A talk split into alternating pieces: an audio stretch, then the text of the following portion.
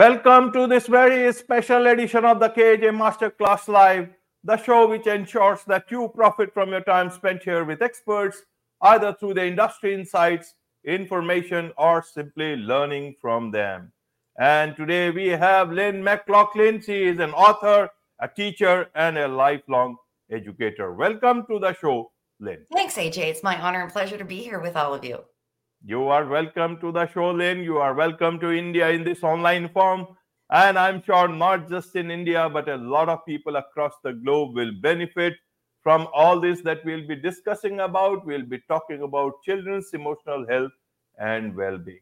So, Wonderful. my first question to you, Lynn, is to understand from you about children's mental health and emotional emotional health and well being. We are talking a lot about children today then children are talking about themselves. They seem to be much more busy with, you know, several of them into uh, with their phones and other aspects. I want to understand the challenges that children face in today's time, whether they don't know about it or they don't know about it. Some are very young. Help us understand. You have been a principal, a vice principal, a lifelong educator, and now you are writing a five series book, a book series. We will come to that. Help us understand about the challenges and then we'll try and find solutions for them. Thank you for the question. That's enormous. We could take the entire show just to talk about that. Um, people who say, you know, the way we were raised, my generation was raised, work for me. Why isn't it working for children today? It's an entirely different world. We just put the pandemic aside. We all we've all survived that. We have four-year-olds who were in kindergarten and told not to touch each other, not to be near each other. You know, there was there's a book here in North America, everything I ever learned, I learned in kindergarten. Well, we now we're reversing all of those things, but you just take the world in there's 24 7 news and information around us constantly. And unfortunately we as adults are the ones putting that in front of our children. It's just who we are. Those phones those devices the you know siri all of it is around us and it's just part of our lives. So it's become part of our children's lives. Used to be you know if you wanted to watch a favorite tv show you'd look it up on the tv guide everybody sit around and, and you know those kinds of things. And when we talk about news we're talking about things where in our own areas we not might not even be thinking about earthquakes and wildfires. And so all of these things are in the faces of our children not to mention social media when all of that begins. The the the complexities that they face today are more enormous than any one of us could have imagined. Uh, so, yeah, we have to raise them in a different way. We have to think differently and we have to give them tools right from the very, very beginning that they can use for life, as opposed to waiting until we see something's off and say, wait a minute, something's not right here. I need to do something about this. How do I address it? Uh, we're of the proactive mindset here with my business and my company and and all of my partners and saying what can we do first ahead of time to give kids the tools we need which means we have to learn them first so I hope that answered your question. It's much more complex. Absolutely. Absolutely. One thing I understand is that devices are the vices of today. So, so many devices. How do we deal with that? That is one big problem because we need them and we don't need them. Perhaps we need a few, we don't need as many as are available.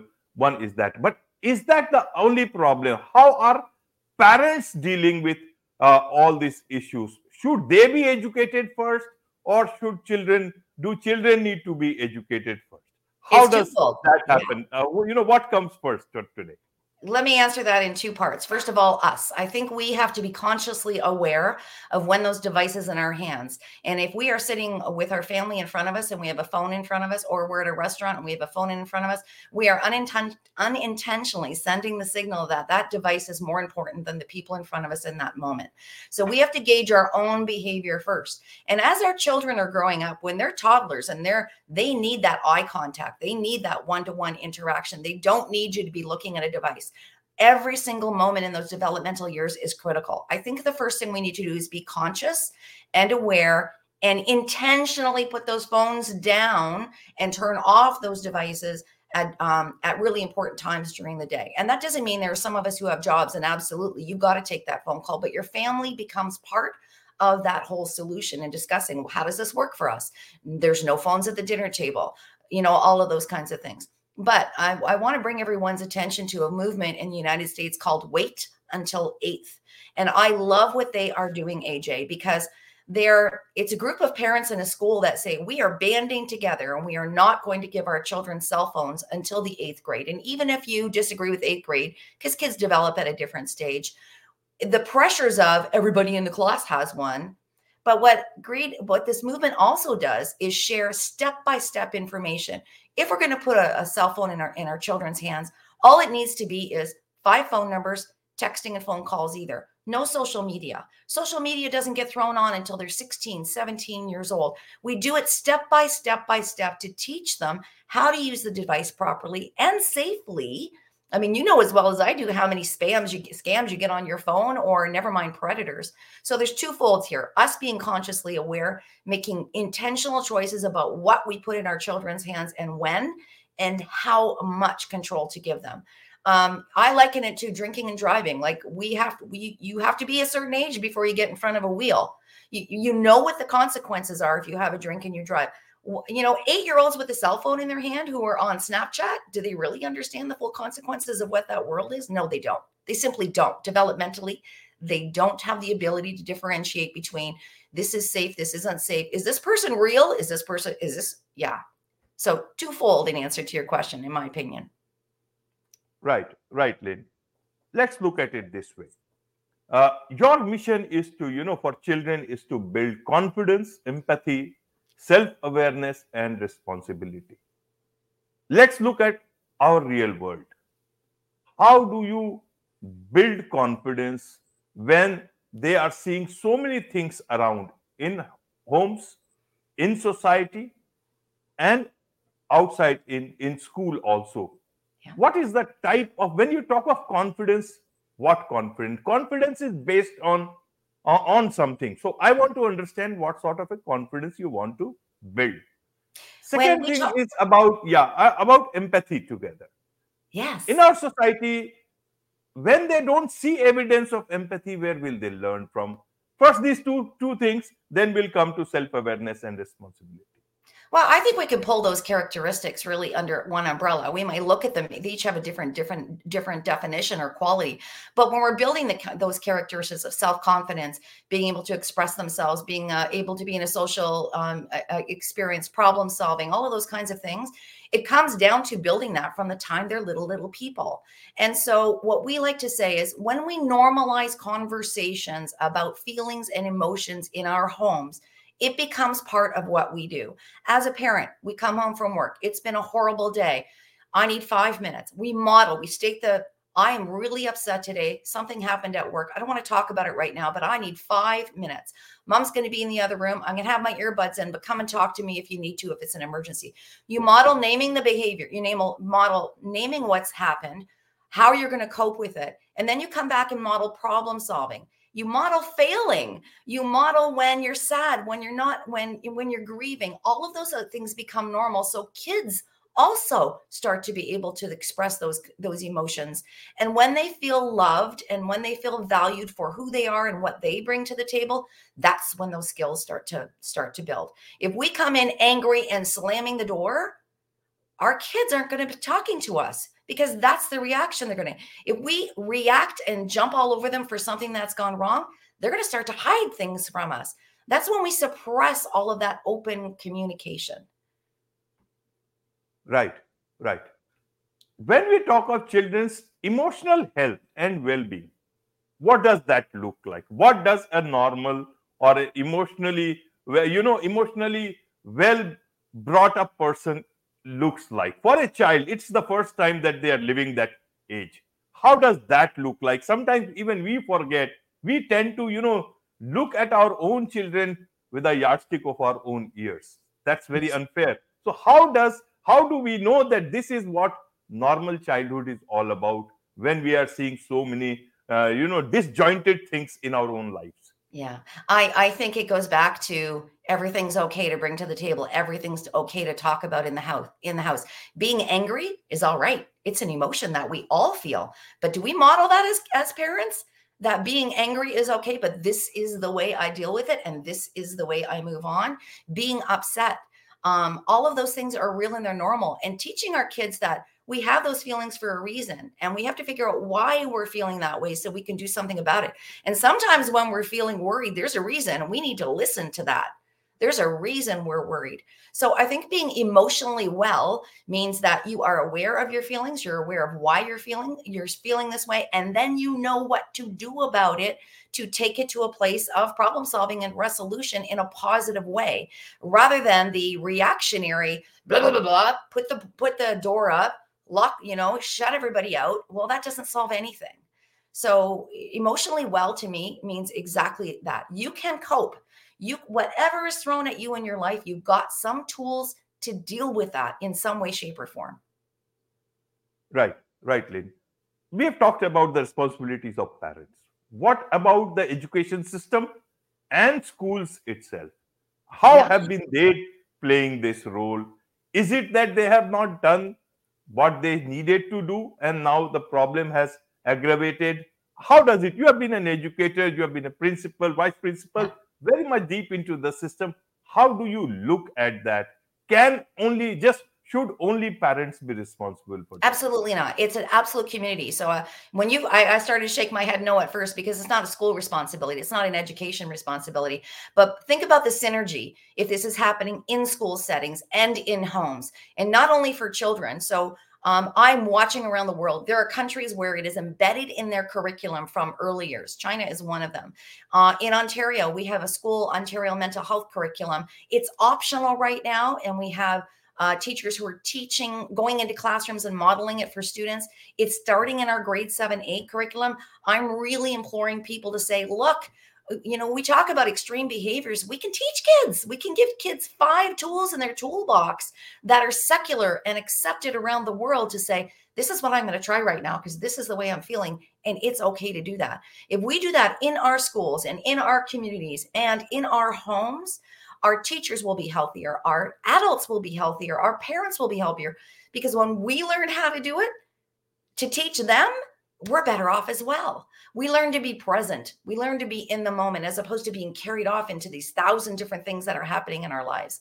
So I think it's a societal um, uh, it, uh, problem that can be solved, that is being solved in many different ways around the world. But when you embed it in a curriculum, then it becomes a mandatory component for every if you started it in junior kindergarten here for example in north america then teachers are taught how to do that how to bring it into the curriculum at that age appropriate age. And then they learn them themselves. And as those kids go through school they get more and more and more strategies to use. And it becomes part of classroom conversations and problem solving when there's a conflict. It's it's got so much power.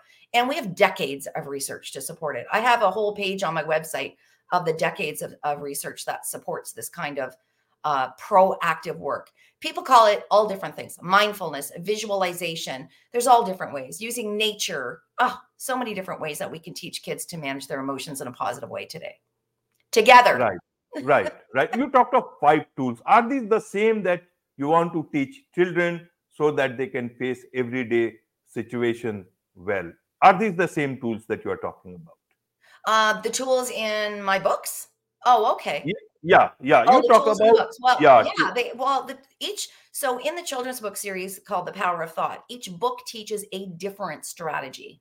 Uh, so, for example, the one of them that's called "I Can Calm My Mind" is a person and it's a fictional being off an imaginary planet. We had such fun doing that. Um, Carnuli is upset because everyone went to the park without them, and, and then the mind goes, "Oh!" And we teach deep breathing in a way that every child can relate to and parents can learn to it and learn it. In another book, we teach visualization. In another book, we teach the power of, of realizing you have more than one choice or two choices.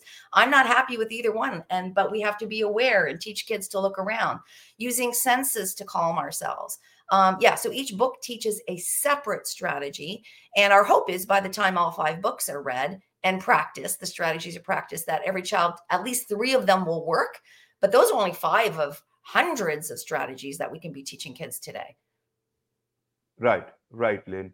In yeah. in terms of you know you you want to focus on evidence-based strategies for children. What are these? What do you mean by that? Evidence-based? Is it too much of fake things floating around, or is it something else that you want to uh, emphasize on? basically, if I just take those five strategy, we we actually have 10 books written, but these five are out right now.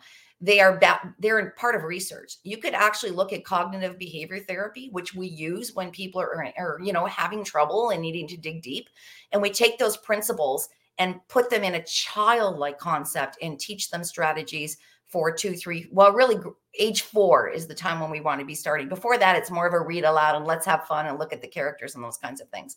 So, so they're ground in research. We just don't pull them out of thin air and say, "Oh, try this; it might work for your child."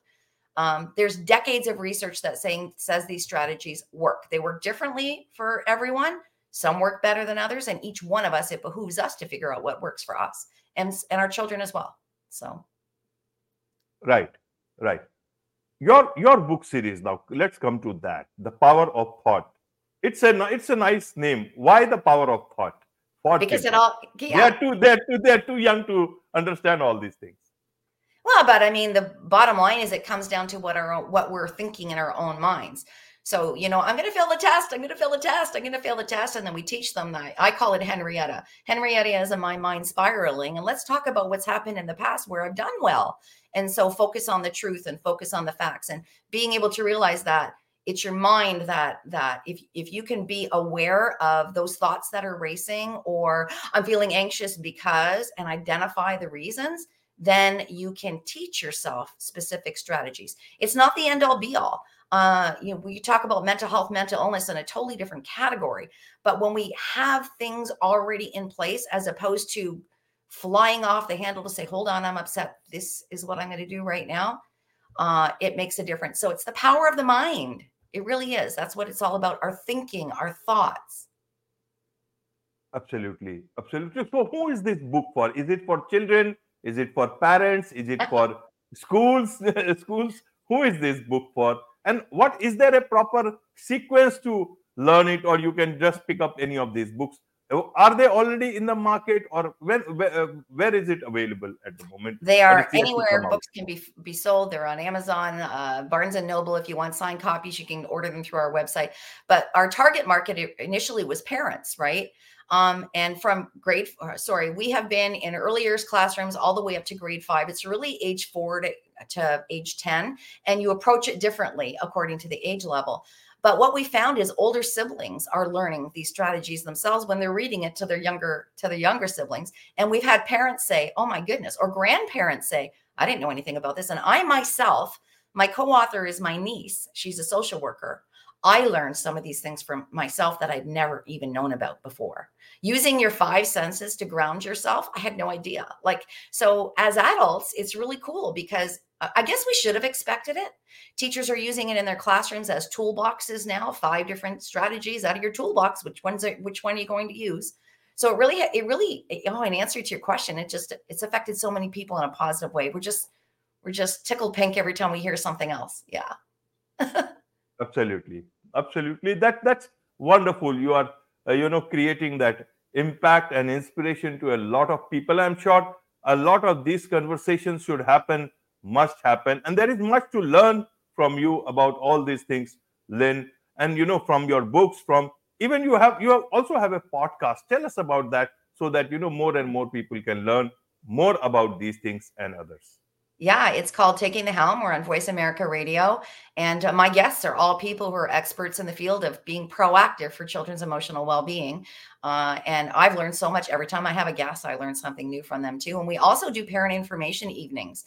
And the last school that we were at was a very diverse uh, group of of dads, of moms, of of parents who were just interested in talking about what does it look like in my home when I want to begin normalizing conversations about feelings. And that looks different to everybody um, because it really does. We have to learn ourselves, as I said. So these parent information evenings we also offer, uh, and virtually and in person, and um, and those are going really really well too. If we can affect five people in an audience, if we have five people in an audience, then it's five people we're gonna we're gonna hope we're to take the things home, the strategies home. If we have a hundred and five take them home, then five different families have now begun begun to say, "Hey, I want to try some things differently because this isn't working for us," and that's really powerful.